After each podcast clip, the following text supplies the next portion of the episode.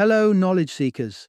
In this episode of 20 Minute Books, we delve into the timeless debate of economic systems with Capitalism and Freedom by Milton Friedman. This seminal work, composed at a pivotal moment during the Cold War, presents a compelling case for the intrinsic link between free market economies and political freedom. Friedman expertly navigates the principles of liberty and economic policy, asserting that the foundations of democratic society are deeply rooted in capitalist practices.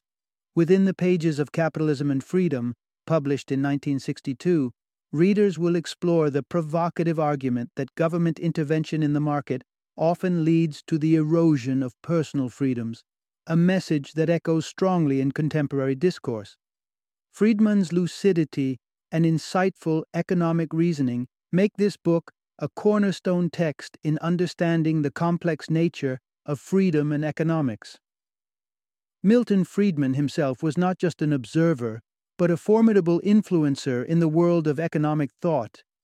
His background in mathematics and economics, combined with his tenure at the University of Chicago, shaped him into a leading advocate for free market ideology.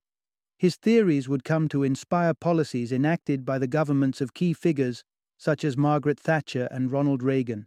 Awarded the Nobel Memorial Prize in 1976, Friedman is celebrated as an outstanding economist of the 20th century. Capitalism and Freedom is a must read for economics enthusiasts interested in the evolution of economic thought over the last hundred years, advocates of free market capitalism, and even the skeptics who seek a deeper understanding of the arguments for a capitalist framework. Join us as we unpack the intricacies of Milton Friedman's influential views on how economic liberty is essential for a truly free society.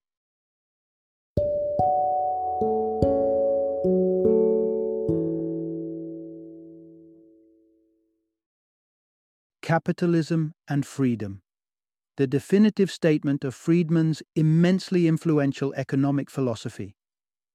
Introduction The intricate dance between prosperity and autonomy. Picture a society that promises bountiful harvest to all, a vision of shared prosperity under the watchful guide of a benevolent authority. The seeds of this dream were once sown deep in the soils of Soviet socialism sparking a mighty tug of war with the West's emblem of economic success capitalism. The collapse of the Iron Curtain seemed to signal capitalism's grand triumph. However, the echoes of alternate economic narratives persist, challenging the free market victory lap. The allure of state intervention in markets, once considered passe, is resurfacing as political figures wave the banner of democratic socialism while provocative literature flirts with the romance of planned economies. The pendulum, it appears, is swinging back toward an embrace of governmental influence in the marketplace. Enter Milton Friedman, a formidable voice championing economic liberty as the bedrock of political freedom. In his world, the well meaning promises of market corrections are precarious stepping stones, leading, quite unintentionally, to monopolistic tyrannies eroded livelihoods, and the very nemesis of equality. Friedman's hypothesis beckons us to question is economic freedom truly synonymous with political liberty? As our journey unfolds, we'll probe into the effects of government spending on economic vitality, consider the transformative potential of a negative income tax to uplift social welfare, and weigh the societal dividends of primary education against the less communal returns of university level learning. Part 1 Freedom's Fabric The Weave of Economic and Political Liberties. We often draw a line in the sand between economic pursuits and political ideals, treating them as disparate disciplines. Schools teach them as isolated subjects, one highlighting our quest for prosperity and the other extolling our yearning for freedom. But to believe we can mix and match economic systems with political frameworks is a misconception. The grand vision of combining the socialist economy of a state like the Soviet Union with the individual freedoms of a nation like the United States to produce a democratic socialist society is an illusion. Here's the crux of the matter economic freedom and political freedom are not independent entities. They are entwined and cannot be dissected without harming each other. Imagine a time after World War II when a British traveler, filled with wanderlust, dreams of the golden shores of America. But alas, his dreams are shackled, not by chains, but by currency regulations. The government's grip on capital makes his sterling too feeble against the mighty dollar. Contrarily, picture an American with capitalist ideals barred from setting foot in the Soviet Union due to her political leanings. Different scenarios, same outcome freedoms denied, aspirations dashed. What, then, is our oasis of liberty where economic and political freedoms blossom together? That haven would be none other than the free market capitalism garden.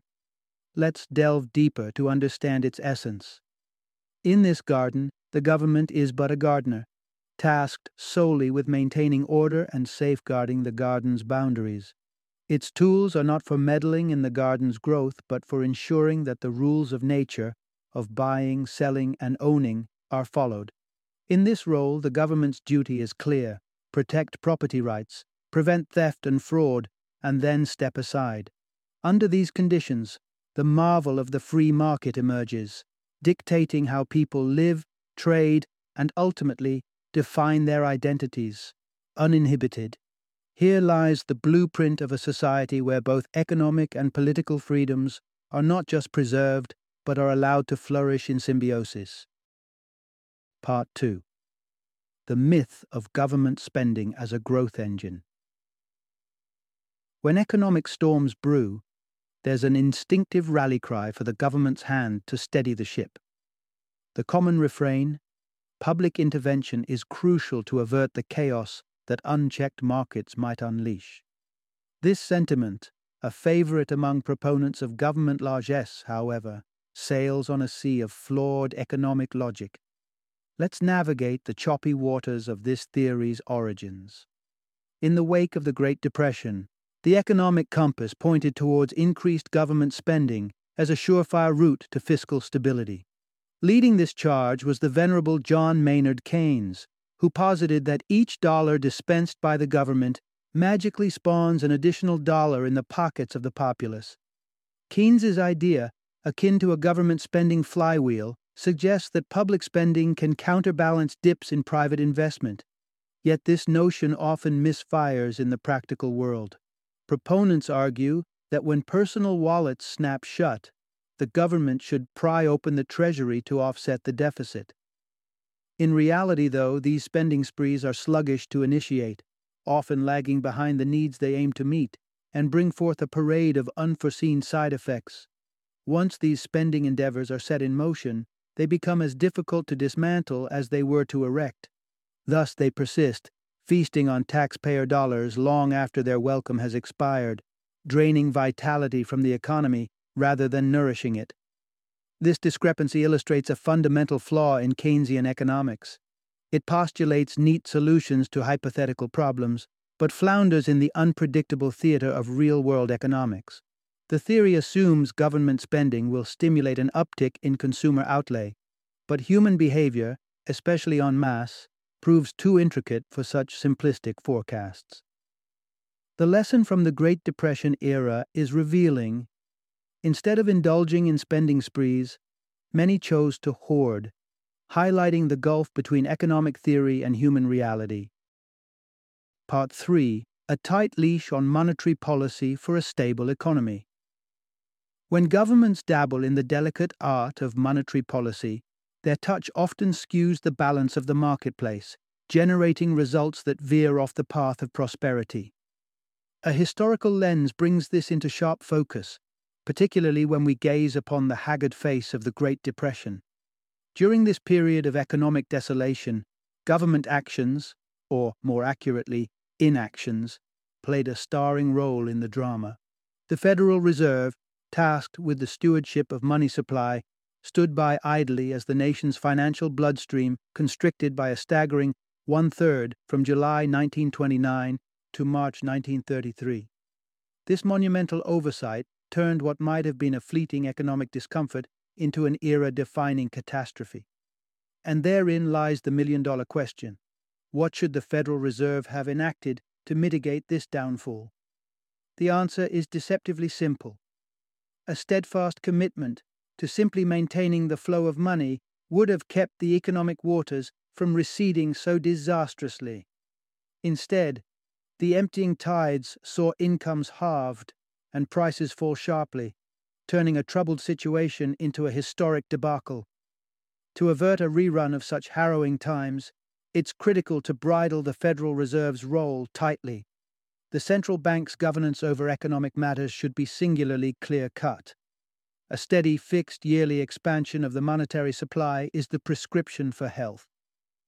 This approach wrenches the reins away from a select few bureaucrats with an overabundance of autonomy and establishes a transparent annual enlargement target, perhaps 3 to 5 percent, carved in the economic bedrock.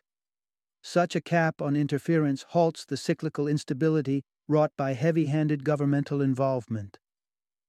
By endorsing a known and consistent monetary growth rate, we foster a climate of predictability encouraging the free market's inherent stability to thrive, safe from the whims of interventionist tactics. Part 4 Finding Education's Sweet Spot Balancing Public Good and Private Benefit. Education stands tall as one of those rare consensuses where most nod in agreement over the state's involvement. Yet, despite this common ground, the question lingers. To what extent should this involvement stretch? The consensus generally halts at the point where tassels are moved at high school graduations. The state's educational spotlight should shine brightest from the colorful kindergartens to the bustling corridors of 12th grade. Here, the neighborhood effect takes center stage.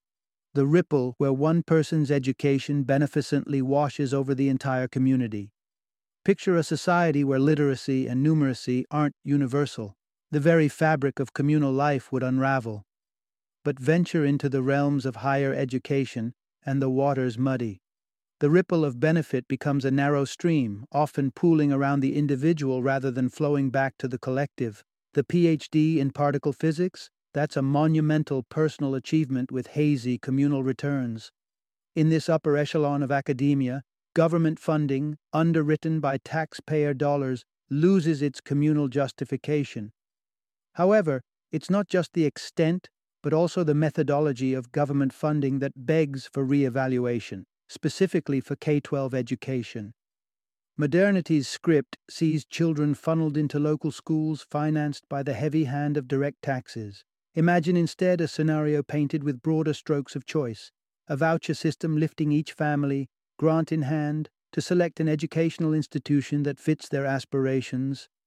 Competition would be the new professor in town, pushing schools to innovate and outshine rivals in efficiency, cost effectiveness, and curricular relevance. Currently, curricula are a state proclamation, with an uncontested core in early education but growing disputes as pupils age. In a marketplace of education, community demand would sculpt the offerings, rewarding schools that best align with societal needs.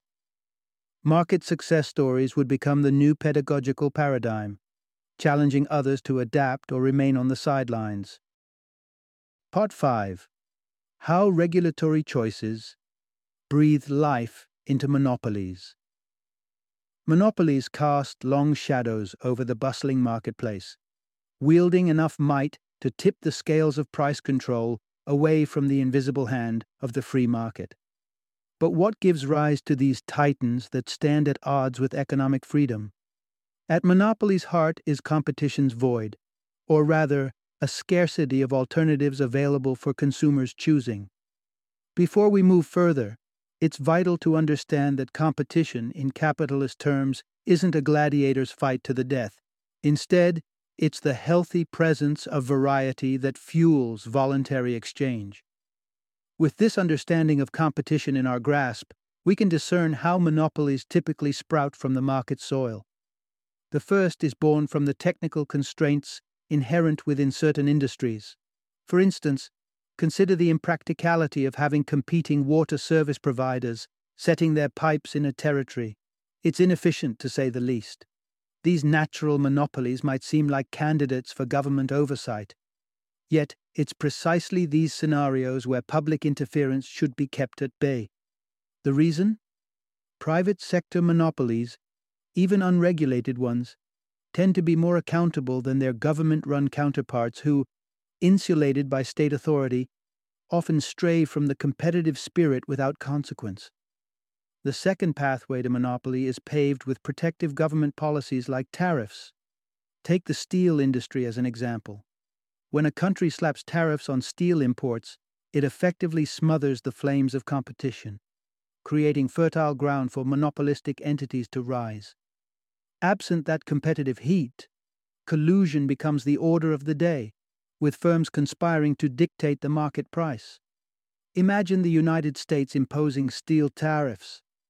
Suddenly, the domestic steel industry doesn't need to contend with foreign competition, only needing to coordinate among its national brethren. This scenario significantly lowers the threshold for monopoly, entwining industry power with regulatory decisions, thereby stifling the free market's vibrancy. Part 6 the uneven terrain of income. A capitalist necessity. Tracing back through time, society's tapestry was meticulously woven with rigid class or caste fibers. Your birth determined your career thread, with little hope for weaving a tapestry vastly different from your forebears. The emergence of capitalist society brought with it a break from those restrictive patterns. Suddenly, Every individual could choose their own design, their own career path, with the promise of potential wealth as their thread. This fabric of choice and chance is the crux of social mobility, an attribute inherently capitalist in nature. But for this dynamic interplay of opportunity and aspiration to remain robust, the hand of government must wield a light touch. When the state asserts its weight, regulating and reshuffling incomes, it often disrupts the natural balance. Consider this. Those who undertake the most challenging or unpleasant roles are justifiably rewarded with greater compensation.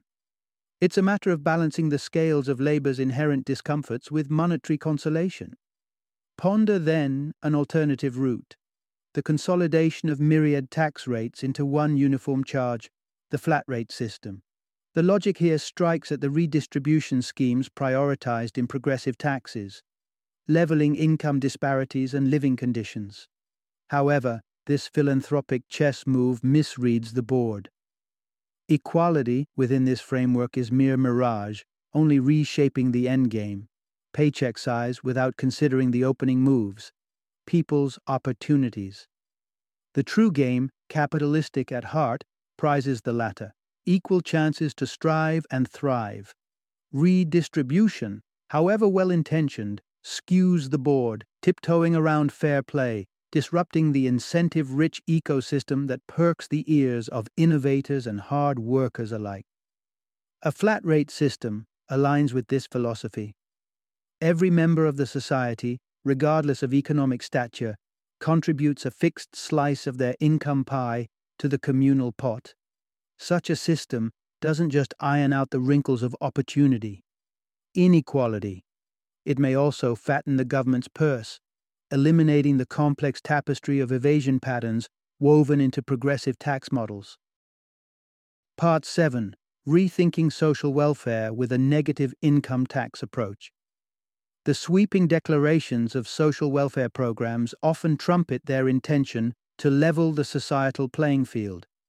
Yet, Upon closer inspection, these programs frequently miss their mark, not only falling short of reducing inequality, but, paradoxically, exacerbating it. Public housing serves as a poignant example. Rather than being shaped by the honed edge of market efficiency, these programs are frequently mired in bureaucratic inefficacy. The consequence? A dwindling housing supply and the relegation of the poor to marginalized and often perilous urban pockets. Now, if public housing is a chink in the armour, social security is a gaping hole. It's a redistributive quagmire wherein the wealthier contribute more cumulatively. But beyond that lies a more insidious assumption of incompetence, suggesting individuals are incapable stewards of their own future security. Freedom enthusiasts who trumpet the capitalist bugle see such paternalistic maneuvers as affronts to personal responsibility. Why should adults, capable of managing their destinies, be infantilized by state mandates? It's high time for a welfare revolution, with ineffective, tax guzzling programs giving way to alternatives like a negative income tax. Imagine dismantling the extensive welfare machine and replacing it with a simple premise a guaranteed cash payment for those below a defined income threshold, effectively buoying them above the poverty line. This approach promises a double win a leaner government freed from the clutches of convoluted bureaucracies and taxpayers who retain more of their hard earned money, enabling it to flow productively through the economy's veins. And what of the social fabric in this new sparse government landscape? Fear not, for charitable organizations, refined by the pressures and agility of the market, step nimbly into the spaces left by the state. Unlike their governmental counterparts, these private entities deftly navigate the waters of assistance, delivering aid where it's most needed. Above all, a negative income tax restores the cornerstone of individual freedom the right to allocate one's own surplus wealth as seen fit. This is a freedom that the progressivity of income taxes, with their noble egalitarian motives, fails to uphold. Final summary Milton Friedman's timeless examination of the intertwining realms of politics and economics is a clarion call against the tide of egalitarianism that he sees as eroding the bedrock of liberty. His sharp critique warns of a collective enthrallment with the ideal of equality, which in turn forges shackles that encumber the spirit of freedom. Through meticulous analysis, he lays bare the fallacies of profound government intervention, the costly bureaucratic adventures in market meddling and wealth redistribution are painted as fraught endeavors that often deviate wildly from their noble intentions. Friedman's doctrine advocates for a return to restraint, where the state's embrace is loosened and the people's autonomy is resurrected. Choice and agency become the tenets of a society whirling towards optimum outcomes, the anchoring of economic resilience the flourishing of personal freedoms, and the crafting of a safety net that doesn't fray under the weight of those it seeks to support. The path to prosperity and freedom, as per Friedman, is forged by the hands of a less intrusive state and the empowered choices of its citizens.